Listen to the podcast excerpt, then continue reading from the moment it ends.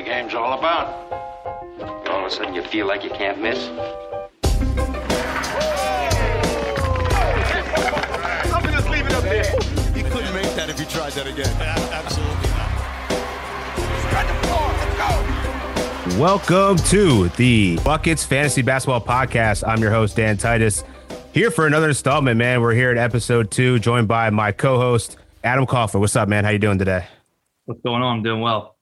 Good, man. It's been a crazy weekend for fantasy sake, not really for the NBA, but for fantasy football. So if you guys are neck deep into fantasy football drafting season, make sure you check out the Fantasy Flex with Chris Raybon and Sean Koerner. Their insight that you can get for fantasy football on that feed. So make sure you check that out. Also, if you're into college football, check out Big Bets on Campus. The crew over there has you covered.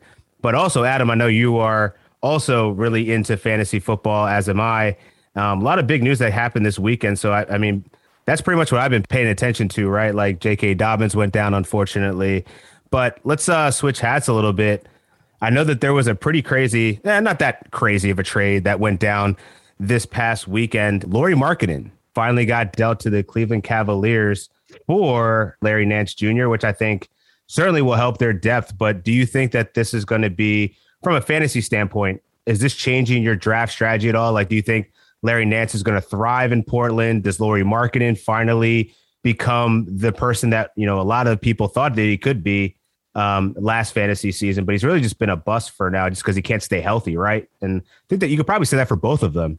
Right. I, I, like you said, I don't know that it moves the needle all that much for either of these guys. Larry Nance was kind of buried on the depth chart there in Cleveland. He gets a little bit more of an opportunity going to Portland where they lack depth up front. So he could see a few more minutes and he might be a good late round target this season because of that for the defensive stats he gives you. For Yeah. Lauri Markkanen, I, I'm not sure. I'm not sure this does anything for his value. Probably doesn't even start uh, in Cleveland. With uh, it depends if they go Mobley and and Jarrett Allen together, or or maybe because Mobley's a rookie, they they start with Markkanen at the four. Um, but I'm not I'm not sure I'm I'm actively targeting Lauri Markkanen in fantasy drafts this season. Yeah, likewise. I mean, I think we've seen so far what his his upside really is, but you know that youth movement that's going on in Cleveland right now. You know, they still have Collin Sexton there. We don't know that he's going to be there for very long, but Darius Garland was definitely valuable fantasy resource. But then you go out and draft Evan Mobley, and you still have Jarrett Allen there. So to me, that logjam in the front court, I don't really know what I'm looking forward to. Um, and trying to acquire him in fantasy drafts. And Kevin Love is still there. I don't expect him to get a lot of playing time.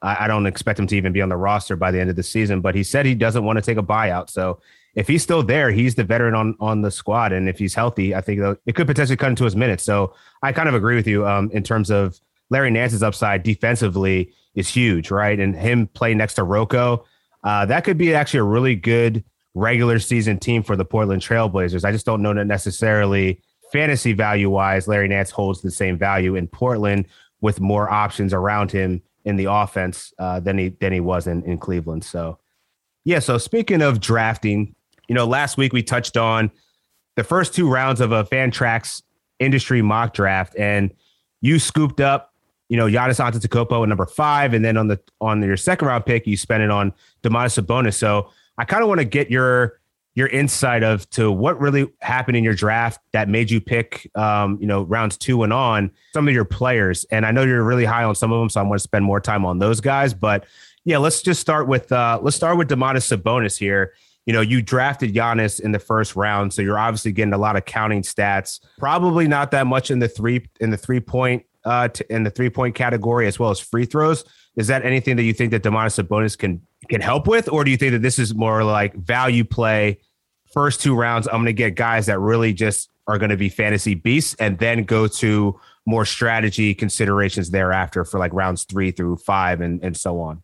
Sure. Yeah. Tons of things uh, we could talk about uh, with why I drafted Sabonis and the strategy I sort of went with. So Giannis, right? Giannis hurts you in free throws, and Giannis hurts you in in three pointers, right? And guess what? So does Domantas Sabonis. So if you're going to lean into the punting strategy of punting uh, free throw percentage and three pointers, you might as well lean in all the way and build up on the other seven categories in your league right? Field goal percentage, rebounds, assists, blocks, steals, and turnovers. Like see, see what you can do to to lean into those and take a back seat on uh, categories. So for that reason, I mean, I think Sabonis is super safe. He's really the he's really the glue of that team, uh, that Pacers team, and I really like. Yeah, I really like the safety and a little bit of upside uh, of him in, in, round two over guys. Uh, um, let's see, who, who did I take him over? I took Sabonis over LaMelo Ball. He's got question marks uh, with his uh, percentages and his turnovers. Shai Gilgeous-Alexander coming off the injury, right? Jimmy Butler probably takes a little bit of a backseat with with Kyle Lowry there. The assists might go right. down a little bit, but Jimmy Butler's another good one that that I could have ran with because I took Giannis.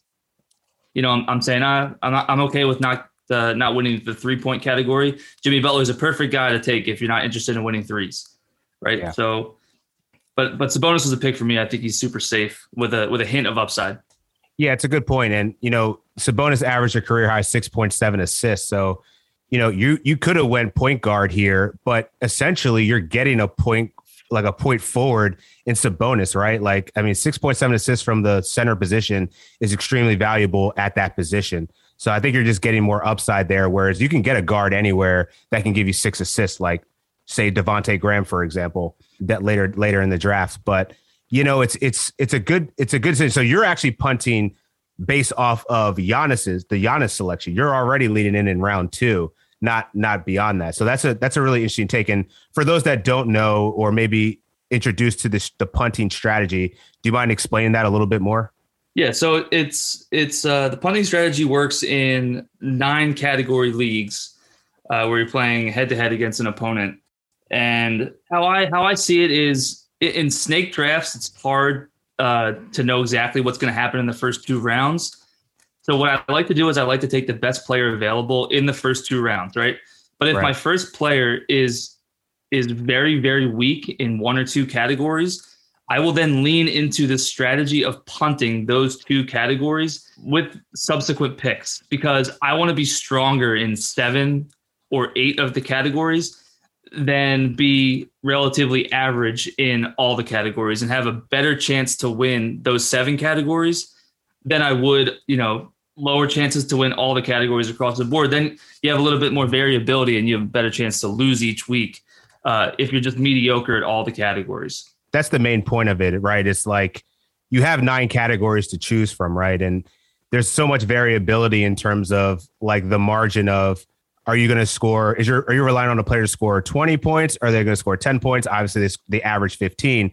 But what variance are you going to have of that on a weekly basis per player? And if you can dominate three, four, five categories really well beyond the average, that's going to set you apart from those from those other ones that you may sneak a you might be able to sneak out a couple wins if you're punting a free throw or a three pointer. It's just because people have you know above average weeks, right? So it's not that you're saying you're going to lose these categories. It's just that you're focusing your attention on other ones and being great at other ones, not being average across the board. And then you also want to think about a player's value in terms of if you are punting the categories that they are the worst at. So, say you go into your your draft, you draft, you know, uh, Giannis, and then in the second or, or the third round, you take a guy like Rudy Gobert, right? Because Rudy Gobert is bad at free throws and Rudy Gobert doesn't get you threes. So Rudy Gobert's value goes up even higher since you are okay with punting those two categories as a result of right. drafting Giannis in the first round. So Rudy Gobert is like a smash third round pick at that point. Right. So, because he, so lean because he dominates, strategy. Right. He dominates those categories so so much. The field goal percentage, the the rebounds and the blocks, you know, he's way above you know the average for that. So yeah, totally understand that. And so you selected Sabonis over Gobert mainly because while Gobert is very valuable in in certain categories, I think Domantas Sabonis gives you a little bit more breadth of that of those contributions across those statistical categories that matter. The the points, rebounds, assists, and also he still gives you field goal and he still gives you um, you know, pretty pretty good uh, turnover uh, numbers as well for the amount of opportunities that he has in terms of usage rate. So yeah, I think Sabonis makes a ton of sense there. So let's go to third round. Uh, Jaylen Brown was your third round selection. Are you just really high on him? You know, you took him over a more notable name like Devin Booker, and if you follow the stretch for we know how you feel about Devin Booker. Um, but do you think, I mean, you're taking him over a guy like Devin Booker, Zion Williamson, Khris Middleton. These are guys with really safe floors to me. Um, so you're you must be banking on some upside here with Jaylen Brown without having Kemba Walker to compete with for touches and really be, pretty much being him and Jayson Tatum's team now, right? Yeah, there's no Kemba Walker, there's no Evan Fournier. Last season, Jaylen Brown averaged you know 25.6 rebounds and almost four assists per game, and almost two steals plus blocks per game with pretty good percentages. Like this guy, I don't know how old he is, 24, 25 ish, something like that. Like his his upside is is immense. Like he's he's playing second fiddle to Jayson Tatum, sure, but really kind of barely. And Devin Booker with Chris Paul there, like there's I'm not interested in that moving forward, to be honest with you. I think last season I was burned by it, uh, not understanding what the effect of Chris Paul on that team would be and I think, and this this actually brings up another point. I think oftentimes in fantasy basketball, people are uh, kind of obsessed with the high scores, and I think that is to their detriment in nine cat leagues. Obviously, in points leagues, get all the stats you can possibly get, but in nine cat leagues, think about think about the eight other categories that exist, and and guys that can help fill out those those you know categories for your team. Devin Booker is more of a scorer, and he's three point shooter. Sure, he's great free throws, no problem. He still gets turnovers, doesn't get very many rebounds, doesn't get very many assists. Jaylen Brown's going to get a lot of probably rebounds, steals, blocks, similar field goal percentage, similar free throw percentage to a Devin Booker. So I, I, I like the upside of of a guy like Brown. I think the one person that I would be curious that you didn't consider more given that you were drafting Giannis and Sabonis would then be to follow up with like Zion Williamson. I mean, it's not like Zion. We were talked about it at the end of last season. Point Zion became a thing. Like he averaged 5.3 assists in the month of May, um, averaged over four assists per contest the final four months of the season. So, you know, if you're punting free throws, he doesn't shoot free throws very well. He doesn't shoot three pointers at all, but he gives you volume at other positions. So, just curious as to why maybe he wasn't considered there and then maybe it just could be that you just feel like Jaylen Brown's going to be a better player going into next season. Dan, let me tell you something. You just hit the nail on the head. Zion Zion should have been the pick based on the strategy that right? oh, like you're you're that's why you're mocking. That's why we're mocking, yo, right? We're getting it out you, the way. that was the first mock. Like I didn't have my strategy going into it. I, you know, it was a quick, I think it was a 30 second timer, 45 second timer. Which so that's crazy, crazy. Fast. It took me a little bit of time to figure out. I'm punting free throws and threes, and I was like, "Oh, Jaylen Brown's there. He doesn't shoot like that good of free throw percentage, like 76 percent or something like that." But you're right. Zion doesn't hit threes. Is bad free throw shooter. That would have been a perfect way to, you know, really go with this punting free throw and three point strategy. But I still, I still do think there's upside with with Jaylen Brown. But looking back, I probably would have taken Zion there. Yeah, and I think you know, and I think your argument for not selecting someone like Devin Booker, um, Khris Middleton, Tobias Harris, these are all very good efficiency guys. Pretty, but they're also very average, right? Like they they're consistent, but they're not giving you this this crazy upside that we're talking about. And you know, first three picks of your draft, you want to have some upside uh, baked into the to the selections here. So a couple notable names. Just want to notice that uh, LeBron James went third round, twelfth pick. So that that's a guy that I think you know there's a lot of hype and we're talking about name notoriety and people get obsessed with scoring, maybe even triple doubles. We were talking about that with Luka. Do you think it's right for LeBron James to fall to pretty much the end of the third round? To me, that seems right. Right, like this guy is going in, entering what 18th year in the league now, something crazy like that. Even with all these you know veterans around him, I'm not trusting LeBron to be the LeBron of old from a fantasy perspective. For sure. I took LeBron in the second round last season and just wasn't wasn't really happy with the pick, but I didn't think there were any other guys, you know, behind him that I would be, you know, better off with. But this season, adding Russ, 82 game season, shortened off season, like you've got to think that they're gonna rest LeBron. And, and and down the stretch, like in the fantasy basketball playoffs, like if you're going to go into the season with LeBron, if you're going to draft LeBron in the third round or whatever, like you better be ready to offload him before the trade deadline because there's no way you can trust that guy in the fantasy basketball playoffs. Right. So, you know, his numbers are definitely going to come down across the board with Russ there. Like Russ just eats into, you know, people's uh, usage. Uh, we saw that a little bit with Bradley Beal, who should be way better this season without Russ, by the way. Mm-hmm. Uh, but mm-hmm. but personally, I'm I'm off LeBron because I you know I'm not I don't trust him in a, a daily head to head league to be playing every every game during the week and the numbers are going to come down. So don't don't look at last year's numbers and think, yeah, he's going to do that again. Right. So let's go into the fourth round here.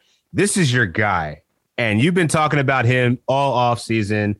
Shout out to Brandon Anderson. If you listen to the Buckets betting podcast, he was actually hyping up this man as a potential most improved player of the year. And if you look at and how voters have been trending on this award, this guy really fits the profile, age, opportunity, and and on a per 36 minutes, we've seen what this guy can do. So curious about your thoughts and why you selected OG Anunoby in the fourth round. Yeah, man, this this guy's this guy's absolutely poised to break out this season. 24 years old. Kyle Lowry's gone. Pascal Siakam had torn labrum, uh, surgery for a torn labrum back in May, I believe. So he's likely to miss at least a month or so of the regular season. And you never know with those injuries when guys coming back. Like he could be out, you know, through Christmas or something like that. In OG Anunoby's last 19 healthy games of 2020, he averaged 19.1 points, three three pointers made, five and a half rebounds, and almost three assists per game. And that's with uh, great shooting from the field. Uh, he's a career 48% field goal shooter. He improved his free throw percentage to 78.4 last season and averaged a career high 33 minutes a game. He's going to be a focal point of this offense, especially with Siakam out early. Him and VanVleet are going to take the lead with in this offense. And I really like this guy to possibly be a top 25 fantasy basketball player in 2021? It's uh it could be lofty expectations or it could be the sleeper of the year, right? And you know, one thing we know is that Nick Nurse plays his star players like he comes from the Thibodeau system, right? So he's all for giving the guys that he believes in and trusts the non Chris Bouchers all of the minutes. And like you said, with Pascal Siakam potentially being out for a portion of the year, Siakam was 10th in minutes played last year, 35 minutes per game. Fred VanVleet was number two at 36 and a half. So who's to say OG Anunoby is not going to jump up into this echelon of 35 plus minutes? You're looking at all the opportunity here, right? So, you know, is is fourth round, do you feel like you're reaching for OG or is this the right spot, do you think? I feel like people will think it's a reach, but I don't personally think it's a reach. Like if I'm sitting there on the clock and LeBron is there and and and Anunoby is there, I'm going with OG. And that's just that's just facts, man. Like I the upside with Anunoby is unknown. The upside with LeBron is known. And yeah. there's a lot of downside with LeBron. So, you know, give me the guy who has a chance to average low 20 points, seven, eight rebounds, three, four assists with really high percentages, and he's going to give you like two or 2.5 steals and blocks per game with very low turnovers. Like you don't get that from a lot of guys. We're we're talking a guy who's kind of similar to Michael Porter Jr. Actually, like Michael Porter Jr. shot the ball really well, but Anunoby does too. Yeah, I think they're I think they're pretty similar guys to be honest with you. Interesting. And then you have Porter Jr. going, you know, as high as you know early second round uh, this year. So certainly it could be value. You know, this time this this time come uh, drafts officially draft season, we could see Anunoby driving up uh, the ADP and, and moving up draft boards. So let's keep it moving, man. So your next pick, going out to to the Kings, Tyrese Halliburton, and you picked him over quite a few dudes that were available. Most notably, you know Russell Westbrook. If we're talking about the punting, CJ McCollum, Bogdan Bogdanovich, Mike Conley. You know, I, I, totally see the reason why you you're you're banking on the upside here of Tyrese Halliburton. But are you are you thinking that Buddy Hield eventually gets moved and then that's more usage opportunity, or is it more what are you what are you excited about with Tyrese Halliburton heading into this season? I probably would have switched this pick up uh, after understanding my strategy better because Halliburton's right, right. really good free throw shooter and and hits threes. Uh, yeah. But I, I do I do think there's upside with Halliburton. He was just a rookie last season, super efficient for a rookie. The assist to turnover ratio was was incredible as as I highlighted all season last year. Um, but yeah, there's there's some guys after him that that probably deserve to go a little bit higher. I think in my mind, I still thought Buddy Hield was gone to the Lakers because that, that that fake trade Yeah, that yeah. Uh, was going out there on Twitter. But I, the Kings obviously don't like Buddy Hield, um, so you, one would think that he would pro- probably be moved maybe mid-season before the trade deadline. But but you have to think that Halliburton still is the starter this season. and he started towards the end of the season last year. So Yeah. there's a lot of upside there, but he's still playing a, alongside a, a high usage guy like De'Aaron Fox. So depends what your depends uh, on the strategy you're going for. If you if you want assists and steals and threes, like Halliburton's a, a pretty good option. Right. So being that you you're trying to you're trying to draft and adapt at the same time, not really focusing and keying in on potentially what your punting opportunity was. Out of the last, you know, seven or eight picks that you had, it went Derrick White, PJ Washington, Collin Sexton, Daniel Gafford, Jordan Clarkson, James Wiseman, Rui Hachimura, Dorian Finney Smith, and Joe Ingles to close it out. Who were you most excited about out of those names and why? Derrick White, man. When I took Derrick White in this draft, everybody in the in the chat was like, "Dang!" Like I I, I, know I should have reached for Derrick White around earlier. And you know, I thought he would come back to me, but he didn't. Right. So with DeRozan gone to Chicago, that opens up a ton of uh, usage opportunity, right, for Derrick White, whose usage went up 4.7% without DeRozan uh, uh, on the floor. And that was a team high 26, 27.6%. So we're looking at a guy, shot the ball kind of poorly, uh, but for his career, he's a pretty good shooter from the field. So hopefully that number goes back up, even with the increased usage. Just going to see a ton of opportunities. Like the ball is going to be in his hand a lot, and he's going to be asked to do a lot for that team.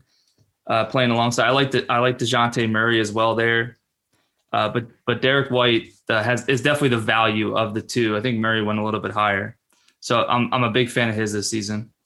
I feel that, man. And I think you're right. You know, and it's, it's the San Antonio Spurs are in an interesting position where they haven't really been in an official rebuild in what the last, it seems like 15, 20 years. And so they're finally in there now. And I think Derrick White, if he could stay healthy, which has always been his thing, can he stay healthy? He's always been very productive. So I think this is really going to be his and DeJounte Murray's team. I think we could also see Keldon Johnson potentially emerge. You know, he's got a chip on his shoulder after winning a gold medal at the uh, the Olympics.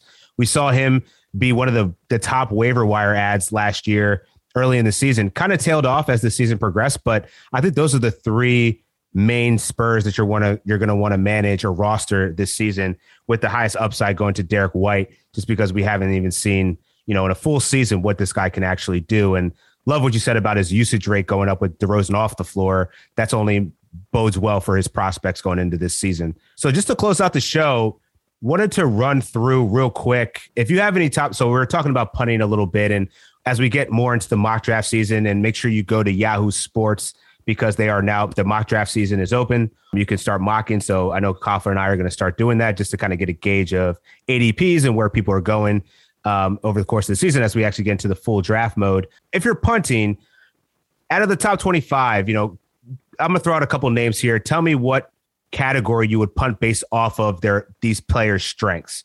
So, for instance, you know, we call Nikola Jokic the number one overall pick. If you're punting, where he does everything, right? So, but is there anything to punt for him, really?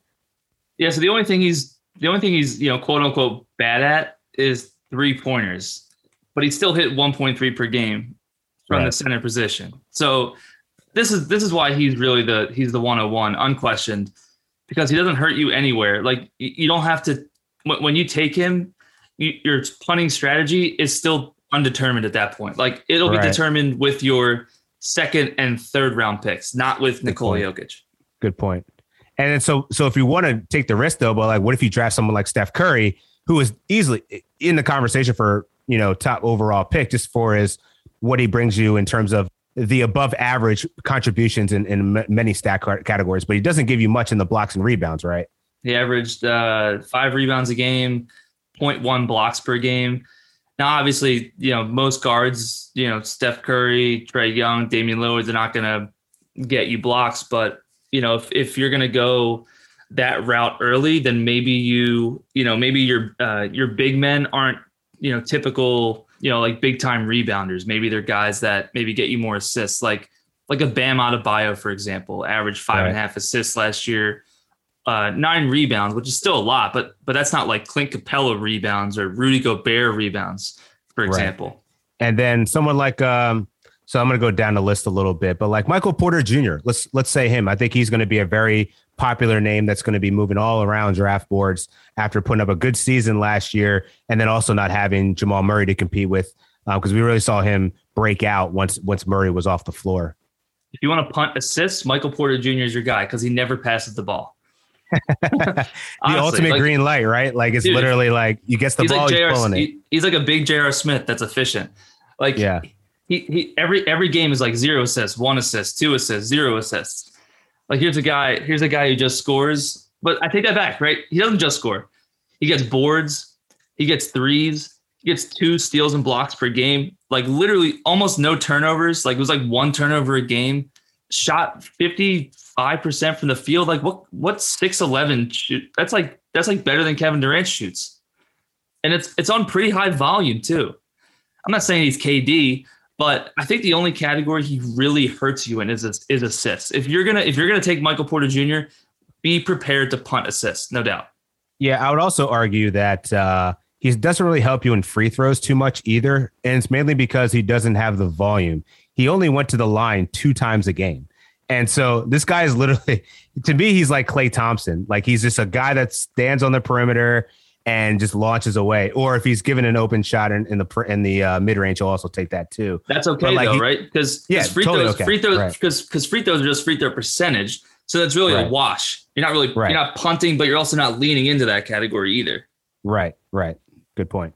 So yeah, so next week, that's just a few names. We'll talk about a lot more as we as the season approaches. But uh make sure you check out the buckets betting podcast that drops every Wednesday with Matt Moore, Raheem Palmer, and Brandon Anderson. And you can check in with with uh Koffler and I. We'll be back every week. We have a really exciting announcement to drop as we get closer to the season. So stay tuned for that. Adam, where can they find you? What are you working on? Tell them all that good stuff. You can find me on Twitter, obviously at Adam Koffler. Uh, just recently started tweeting out some basketball stuff, so that should get people pretty hyped. Gonna try to you know ble- uh, you know mix some of that in with the fantasy football takes here, with obviously with the draft season in, in full swing for football. But but I'll be I'll be mixing in some basketball stuff, and obviously like Dan said, we're gonna be mocking a little bit. Probably come up with a with a top 150 rankings. Then we could start to you know check in on on some of our best value sleepers bust sort of thing uh, for future episodes. Yeah, one thing where I'm actually super hyped about Koffler is uh, ESPN actually already dropped their early preliminary rankings, and I'm, I'm sure Yahoo will be very quick to follow. See where our 150 kind of stacks up against them, and uh, we'll do some cross comparisons of sleepers, value plays, who we see as ADP risers, fallers, etc. So uh, yeah, stay tuned for that, man. We're really excited about that coming out. But until then, make sure you check out all the other podcasts for the Action Network podcast. Big Bets on Campus, Fantasy Flex, Links and Locks. We do it all. We'll catch you next week. Until then, we'll holla at you. Peace.